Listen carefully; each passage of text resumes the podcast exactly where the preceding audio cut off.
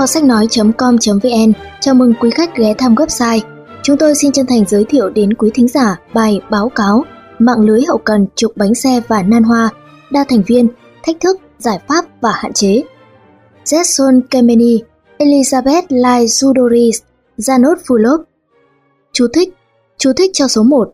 Viện Nghiên cứu Tin học và Tự động, Học viện Khoa học Hungary, Kendu 1317 H1111 Budapest, Hungary.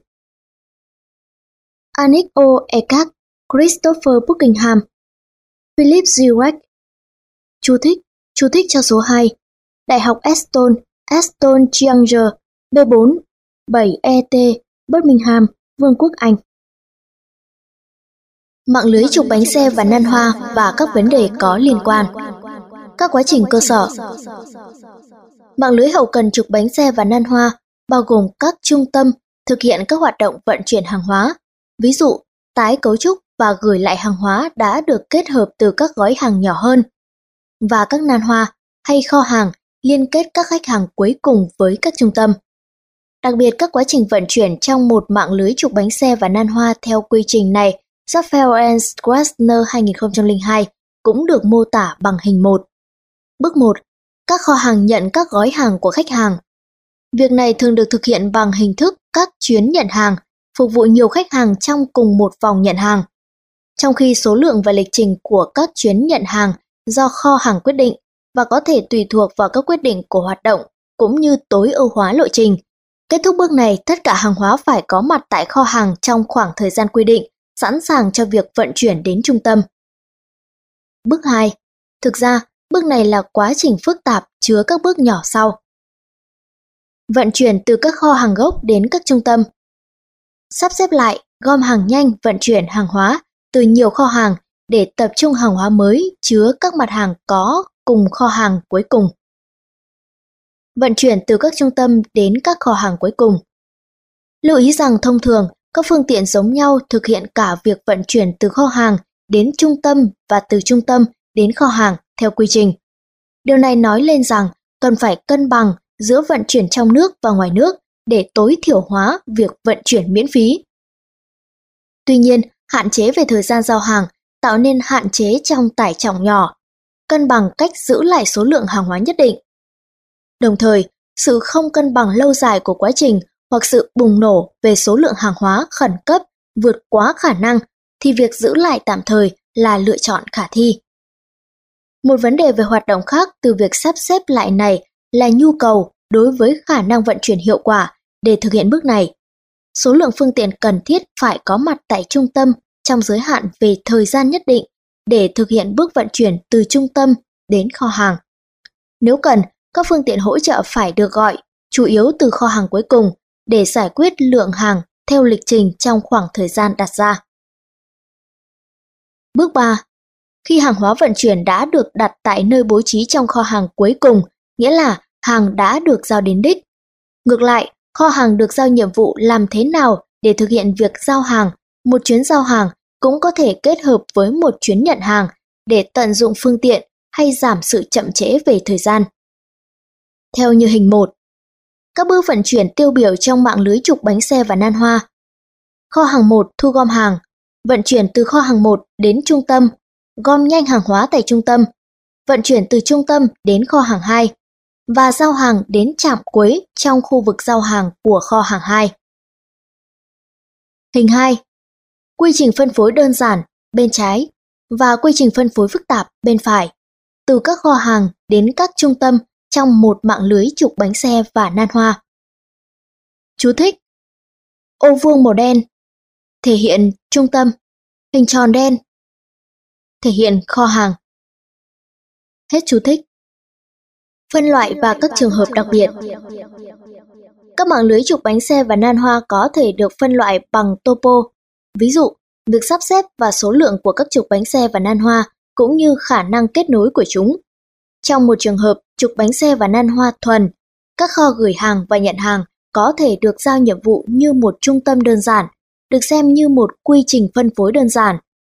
Hoặc các kho hàng này có thể phục vụ nhiều kho hàng, quy trình phân phối phức tạp. Xem hình 2. Lưu ý rằng, Quy trình phân phối phức tạp không đòi hỏi mỗi kho hàng trong những kho hàng này phải được kết nối với một trung tâm nơi không diễn ra toàn bộ quy trình phân phối phức tạp. Các quyết định phân phối phải phù hợp với khả năng kết nối từng phần.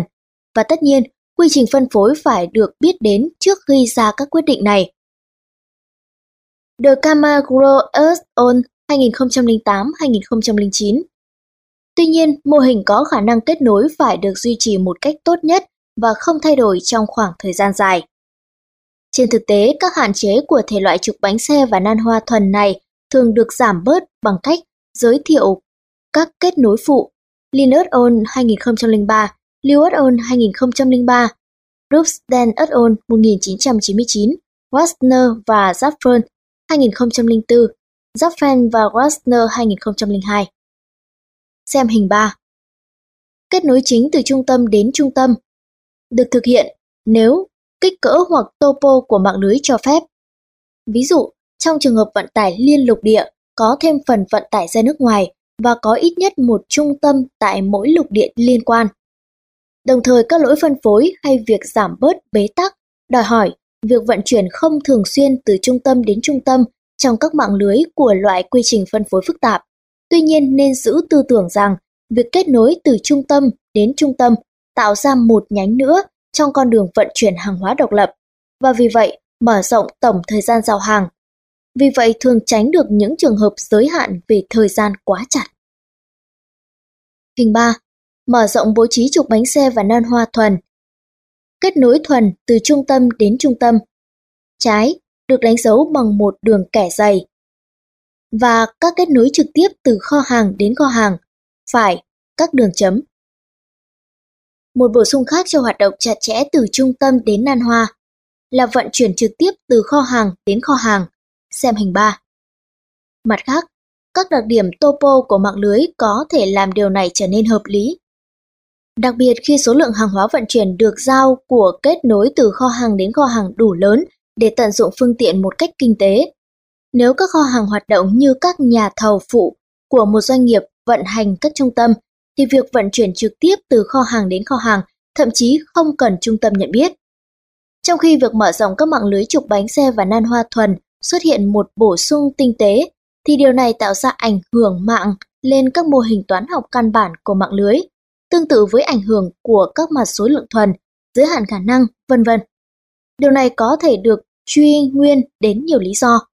Về điểm này, đủ xem việc tuân theo các hạn chế chắc chắn trong thực hiện của mạng lưới có thể đạt được bằng nhiều cách khác nhau nếu các kết nối phụ giảm bớt bản chất nghiêm ngặt của mô hình trục bánh xe và nan hoa. Trong một số trường hợp đã nói ở trên, các trường hợp khó khăn được giảm nhẹ bằng cách nâng cao không thường xuyên các hạn chế của mô hình trục bánh xe và nan hoa thuần. Để giữ vững điều này, có thể đòi hỏi nhiều khả năng của mạng lưới lớn hơn nhiều để giải quyết các vấn đề tương tự. Các cấp quyết định Lắp đặt và vận hành một mạng lưới trục bánh xe và nan hoa đòi hỏi vô số các quyết định được phân loại theo hai cấp độ sau. Cấp độ 1. Các quyết định chiến lược giải quyết cách bố trí các tài sản và kích thước dài hạn của mạng lưới.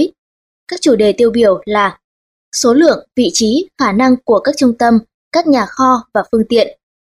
Phân chia các gói hàng, các kho hàng chính đến các điểm phục vụ. Bố trí các tuyến đường vận tải, lắp đặt các mô hình kinh doanh và quy luật hoạt động. Cấp độ 2 Các quyết định hoạt động được đưa ra phải đáp ứng các nhu cầu của hoạt động thường nhật, tiêu biểu là quy trình phân phối các nguồn lưu trữ và vận tải để đáp ứng các nhu cầu hiện tại.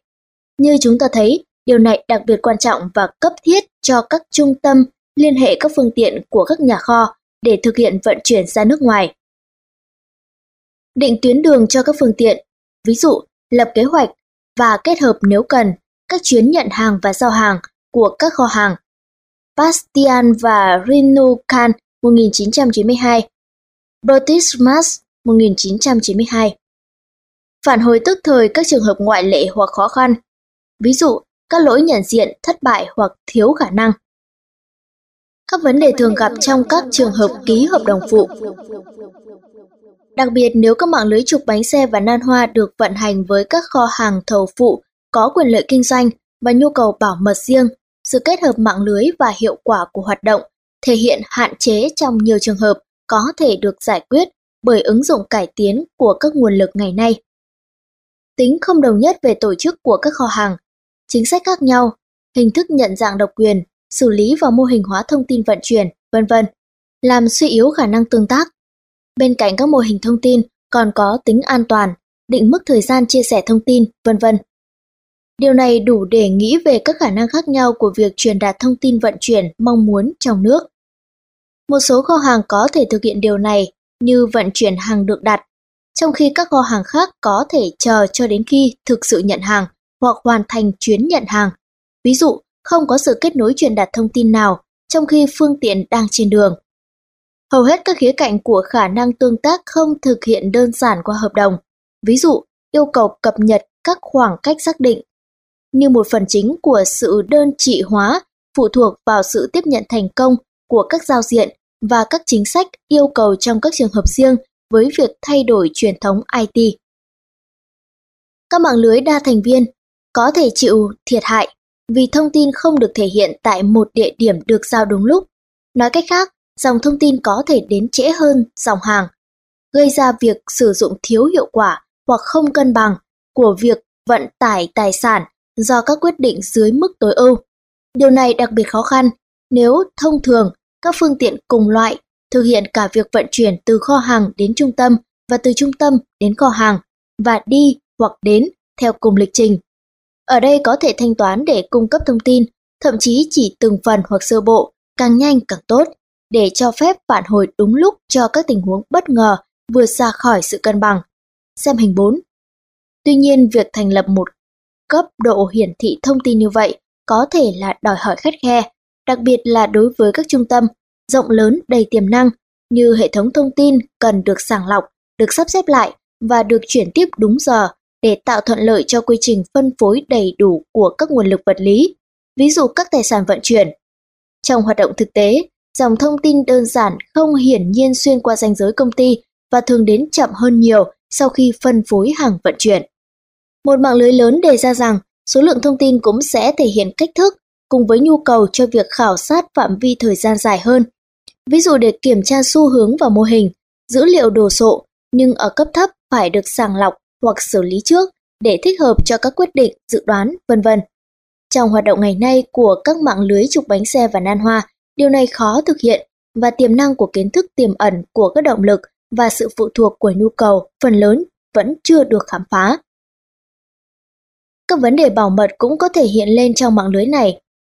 Ngày càng nhiều thành viên hợp tác với nhau trong các mạng lưới này, có thể là các đối thủ cạnh tranh của nhau trong các dịch vụ khác. Tác động lẫn nhau cũng được nhận diện như rủi ro tiềm ẩn của các trường hợp như vậy. Vora 2007 Và thường thì không có biên giới rõ ràng giữa sử dụng công bằng các thông tin của các đối tác để cải thiện hoạt động của mạng lưới và thông tin khai thác chi tiết về việc giao hàng của các đối tác Trước hết, hướng đến việc nắm giữ cho sự tồn tại qua cạnh tranh của riêng họ. Vì vậy trong khi các thành phần tham gia cố gắng phơi bày lượng thông tin tối thiểu an toàn, thường dựa trên cơ sở cần phải biết, có thể tìm thấy các lựa chọn chấp nhận được, ví dụ bằng cách cắt đứt việc theo dõi thông tin hoặc các kỹ thuật bảo vệ quyền bảo mật như phân chia số lượng hàng hóa vận chuyển từ các điểm đến đặc biệt. Tạo sự hấp dẫn cho các đối tượng địa phương có thể mâu thuẫn với toàn bộ tính hiệu quả của mạng lưới, có thể loại trừ một số phương pháp đạt đến điều kiện toàn cầu tốt nhất. Chướng ngại này được biết đến trong lĩnh vực có liên quan khác, như quản lý chuỗi cung ứng và được giải quyết bằng nhiều chính sách ký hợp đồng có thể bảo đảm cân bằng chia sẻ rủi ro và lợi nhuận trong phạm vi có thể chấp nhận được. Hình 4. Công khai thông tin trong các mạng lưới trục bánh xe và nan hoa đòi hỏi các nguồn thông tin có thể so sánh với việc di chuyển vật liệu. Chú thích Mũi tên liền đoạn, đậm nét, thể hiện dòng nguyên liệu. Mũi tên đứt đoạn, mờ nét, thể hiện dòng thông tin. Hết chú thích.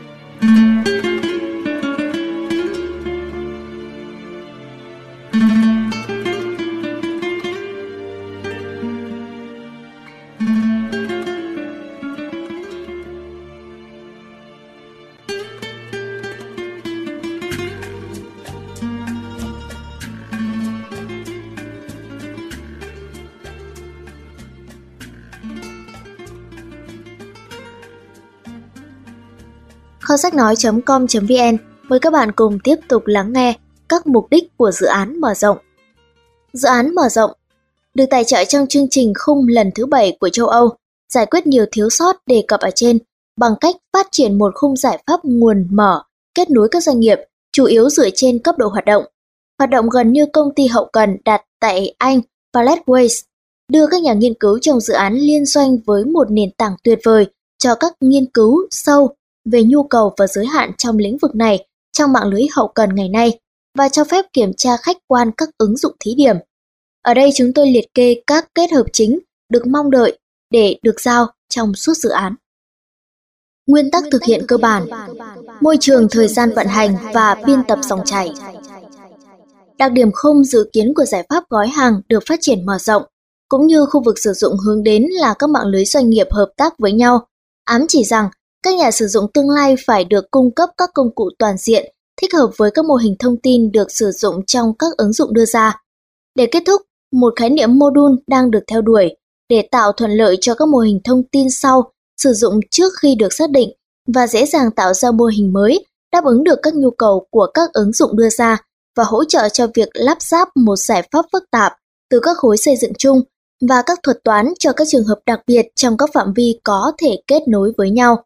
Theo đuổi việc sử dụng mở rộng một mô hình thông tin mạng lưới đặc biệt đủ toàn diện để cho phép tất cả các mô hình được sử dụng cục bộ được xếp đặt trong đó. Thực ra các hình ảnh của các mô hình thông tin địa phương được suy ra từ một mô hình chung cho toàn mạng lưới bằng cách chuyên môn hóa. Ví dụ, hạn chế trong các thành phần nhất định của mô hình chung. Điều này giúp giải quyết mô hình thông tin thay đổi bằng quá trình tiêu chuẩn xây dựng các khối được chuẩn bị, thậm chí trước khi lắp ráp các cấu trúc hiện hành lớn hơn. Trong dự án mở rộng này, một ví dụ của mô hình thông tin chung toàn mạng lưới sẽ được phát triển phù hợp với các nhu cầu của việc thực hiện thí điểm và kinh nghiệm thu được trong quá trình này sẽ sẵn sàng để phục vụ như một hướng dẫn cho các cộng đồng khác phát triển mô hình riêng của họ hoặc điều chỉnh, ví dụ như dự án đặc biệt để áp dụng các nhu cầu riêng của họ. Song song với các nỗ lực bên ngoài trong việc lắp đặt một mô hình thông tin chung, một biên tập dòng chảy đang được phát triển, cung cấp một môi trường với một giao diện đồ họa trực quan cho việc lắp ráp các cấu trúc phức tạp hơn từ các khối xây dựng riêng. Các dòng chảy là các kết nối được hình thành giữa các thành tố này. Ở đây hai nhóm khối sẽ được cung cấp. Một là miền độc lập, các khối chung với các chức năng cơ bản như chuyển đổi, bước đệm, tập hợp các dòng thông tin hoặc các hoạt động cơ bản trên các dòng bộ thông tin xuất hiện trong hầu hết nếu không phải là tất cả các ứng dụng cụ thể. Đồng thời một số khối kết hợp với các chức năng phức tạp hơn sẽ thích hợp để tái sử dụng. Bởi vì bản chất của các kỹ thuật học trên máy và khai thác thông tin ít phụ thuộc vào miền xác định. Ví dụ, được thêm vào cho các nhu cầu cụ thể mở rộng sẽ phù hợp với một phạm vi lớn hơn của các ứng dụng khác mà không có quá nhiều tinh chỉnh phụ. Thứ hai, các khối đặc biệt phù hợp với ứng dụng miền được đưa ra. Một khảo sát sơ bộ và kinh nghiệm đã có trong các vấn đề toán học liên quan đến miền trọng tâm của mạng lưới trục bánh xe và nan hoa đã làm sáng tỏ một thực tế rằng các thuật toán giải pháp chuyên môn cao có thể ít thay đổi hơn các chức năng phức tạp khác có thể so sánh được trong khuôn khổ. Trong khi mở rộng không nhằm mục đích thực tế cho bước đột phá trong lĩnh vực này, tài liệu thích hợp sẽ được cung cấp để hướng dẫn người sử dụng thông qua các trường hợp thực hành cụ thể tại nhà khi cần thiết trong ứng dụng được đưa ra. Khi các khối này được đặt chung và các kết nối được xác định, một môi trường thời gian vận hành cơ bản sẽ đưa các khối xây dựng này vào hoạt động. Môi trường thời gian vận hành hoạch định trở nên càng chung càng tốt, tạo ra các điều khoản cho toàn bộ khuôn khổ chức năng có thể xuất hiện suốt dự án hoặc tại việc tạo lập các giải pháp quy trình trong các lĩnh vực ứng dụng có liên quan. Khai thác thông tin ở cấp độ thấp Một đặc điểm được công nhận của các mạng lưới hậu cần, đặc biệt có nhiều người cùng tham gia vào các trọng tâm mở rộng, là số lượng lớn những thông tin có thể hoạt động không đồng nhất ở cấp phân phối thấp trên toàn mạng lưới được khai thác thưa thớt vì lợi ích toàn cầu của mạng lưới hoặc các đối tác có liên quan. Một số đặc tính có thể được xác định là những trở ngại có thể xảy ra cho việc sử dụng nói trên.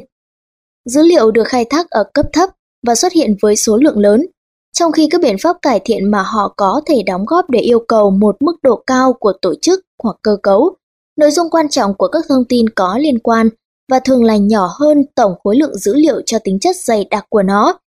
Đủ để nghĩ rằng các báo cáo phân chia của các sự kiện vận chuyển rời rạc so với tổng hợp doanh thu và cấu trúc dữ liệu, sự khác biệt giữa chúng có thể được nhận thức rõ. Dữ liệu đóng góp vào cho một người nào đó và các mảnh giống nhau của cấu trúc thông tin có thể được phân phối trên một số địa điểm. Ví dụ, bản ghi sự kiện liên quan đến một ngày ở kho, đến các kiện hàng trung tâm với cùng kho cuối. Và nó có thể không được biết đến tại điểm xử lý trung tâm, nơi mà địa điểm ngoại vi dữ liệu có liên quan sẽ phải được gợi ra, tức là cơ chế đẩy hoặc kéo của một dòng chảy thông tin bị hạn chế đã bị cản trở bởi tính chất phân phối của dữ liệu thô nói riêng. Dữ liệu có thể chứa những thông tin liên quan một cách ẩn dụ. Ví dụ, sự hiểu biết sâu sắc có nghĩa là một người nào đó phải biết cách kiểm tra các mối quan hệ giữa những mẫu dữ liệu. Ví dụ, nhận ra các thời điểm hay sự việc tương quan, sau đó mới làm rõ chúng. Dữ liệu, đặc biệt là các thông tin hoạt động ở mức độ thấp, có thể vẫn còn ở nơi đó được tạo ra và được trực tiếp sử dụng trong hình thức ban đầu của nó, ngay cả khi nó có thể đã góp phần vào quyết định cải thiện ở mức độ cao hơn của mạng lưới. Trong khi các đối tác lo sợ rằng sẽ khó khăn hơn với việc đối phó với sự công bố thông tin, đôi khi dữ liệu không được chuyển tiếp chỉ đơn thuần là do những khó khăn dự kiến trong quá trình xử lý từ đầu đến cuối. Sau cùng, thông tin hiển thị ở mạng lưới không xuất hiện ở thời điểm thích hợp và được đưa ra vào hoạt động đúng ở cấp cao. Trong khi các dự án mở rộng một số kỹ thuật được quy hoạch để xử lý các tình huống này. Kỹ thuật khai thác dữ liệu sẽ được đưa vào sử dụng để khảo sát thông tin phụ mang tính cục bộ, đồng thời để rút ra những nhu cầu trong tương lai. Tuy nhiên trong một số trường hợp, công việc khai thác dữ liệu đối với thông tin bảo mật có thể ở rất gần thông qua hình thức suy luận Vora 2007. Trong trường hợp này, cần phải cung cấp sự bảo đảm cho các khách hàng tương lai, đồng thời phải tuân thủ theo các thỏa thuận hay quy định hiện tại. Bảo mật có thể được thực hiện trong một phần của phương pháp được sử dụng. Để bảo đảm tính chất bảo mật, thì quá trình kiểm tra phải được thực hiện chính xác đối với việc chọn lọc thông tin cần thiết, việc xâm phạm thông tin khác bất kỳ có thể vi phạm nghiêm trọng đến tính chất riêng tư. Ví dụ, thông tin về điểm đến sơ bộ có thể bị thu hẹp khi chỉ xác định kho bãi gửi hàng đến nhưng lại không tiết lộ thông tin chính xác về người nhận. Kỹ thuật học trên máy thường có liên quan chặt chẽ đến hoạt động khai thác dữ liệu, đặc biệt nếu một thông tin ngầm được công khai bằng việc thiết lập mô hình hệ thống hoạt động và đem so sánh với hiện tượng xảy ra thực tế. Một mặt các mô hình này có thể được sử dụng để dự đoán nhu cầu hiện tại về các đặc tính trong quy trình. Carbonell et al. 2008 thì chúng cũng có thể được dựa vào những thông tin liên quan, ví dụ sự sai lệch so với trường hợp ban đầu được dự kiến. Trong đó những thông tin này cần được tìm kiếm và đúc kết. Điển hình là các thông tin được lấy từ dòng thông tin lớn hơn. Hỗ trợ đưa ra quyết định về cấp độ hoạt động. Thiếu thông tin chính xác và hiện tại có thể dẫn tới việc đưa ra những quyết định sai trong hoạt động. Ví dụ, bố trí về nguồn lực trước đó không thỏa đáng dẫn tới công việc chuẩn bị không hợp lý trong hoạt động chở hàng sắp tới. Một trong những đóng góp quan trọng của hệ thống mở rộng đó là hệ thống có thể tiếp nhận những thông tin chủ yếu, cũng có khi thông tin trước đó không mang tính khả thi. Sau đó điều phối công việc và người chịu trách nhiệm đưa ra quyết định sẽ dựa vào chức năng của hệ thống để tham khảo ý kiến. Nói chung, đây gọi là hỗ trợ đưa ra quyết định. Công nghệ mở rộng sẽ vạch ra kế hoạch để thực hiện chức năng hỗ trợ đưa ra quyết định dưới nhiều hình thức. Bất kể tình huống đưa ra có đầy đủ chi tiết, nếu cần, hệ thống dự đoán dựa theo khuôn mẫu còn có thể đưa ra những dự báo và nhân viên chịu trách nhiệm sẽ xem xét lại một cách chi tiết dựa theo dự đoán của máy. Trong một số trường hợp khác, hệ thống cũng có thể đưa ra những cảnh báo để người điều phối công việc lưu ý trước những nhu cầu sắp tới để có thể hành động can thiệp. Tuy nhiên có thể nhận thấy rằng khả năng áp dụng và phát triển kế hoạch dựa theo hệ thống hỗ trợ, đưa ra quyết định còn phụ thuộc nhiều vào cách thức mà kết quả do hệ thống máy đưa ra phù hợp với mức độ nhận thức của người điều hành. Ví dụ, hình ảnh về thế giới thực tế so với những mong đợi đặc trưng, vừa hướng đến tính chất cơ bản hóa hay hướng đến những xu thế bên ngoài. Trong thực tế, hoạt động không hiệu quả của các hệ thống hỗ trợ đưa ra quyết định xuất phát từ thực tế rằng người sử dụng không đánh giá được tính hiệu quả mà hệ thống đưa ra trong tình trạng mặc định của máy. Nói cách khác thì hệ thống chỉ là một máy móc, thậm chí nó chỉ được hiệu chỉnh về mặt kỹ thuật.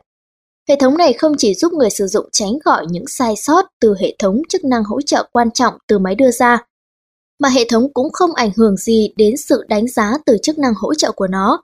Không những vậy, hệ thống còn có thể được học hỏi được cách thức đánh giá suy luận như con người. Mohamed et al. 2007 Trong dự án mở rộng, mô hình nhận thức mang phản ứng như con người được áp dụng trong hệ thống hỗ trợ đưa ra quyết định để rút ngắn khoảng cách về khả năng diễn giải và phản hồi như con người. Lập công thức và hệ thống máy nhưng đồng thời vẫn duy trì cho hệ thống những đặc điểm tổng hợp của con người về đặc tính lưu ý hay cách thức nhận thức sai như con người.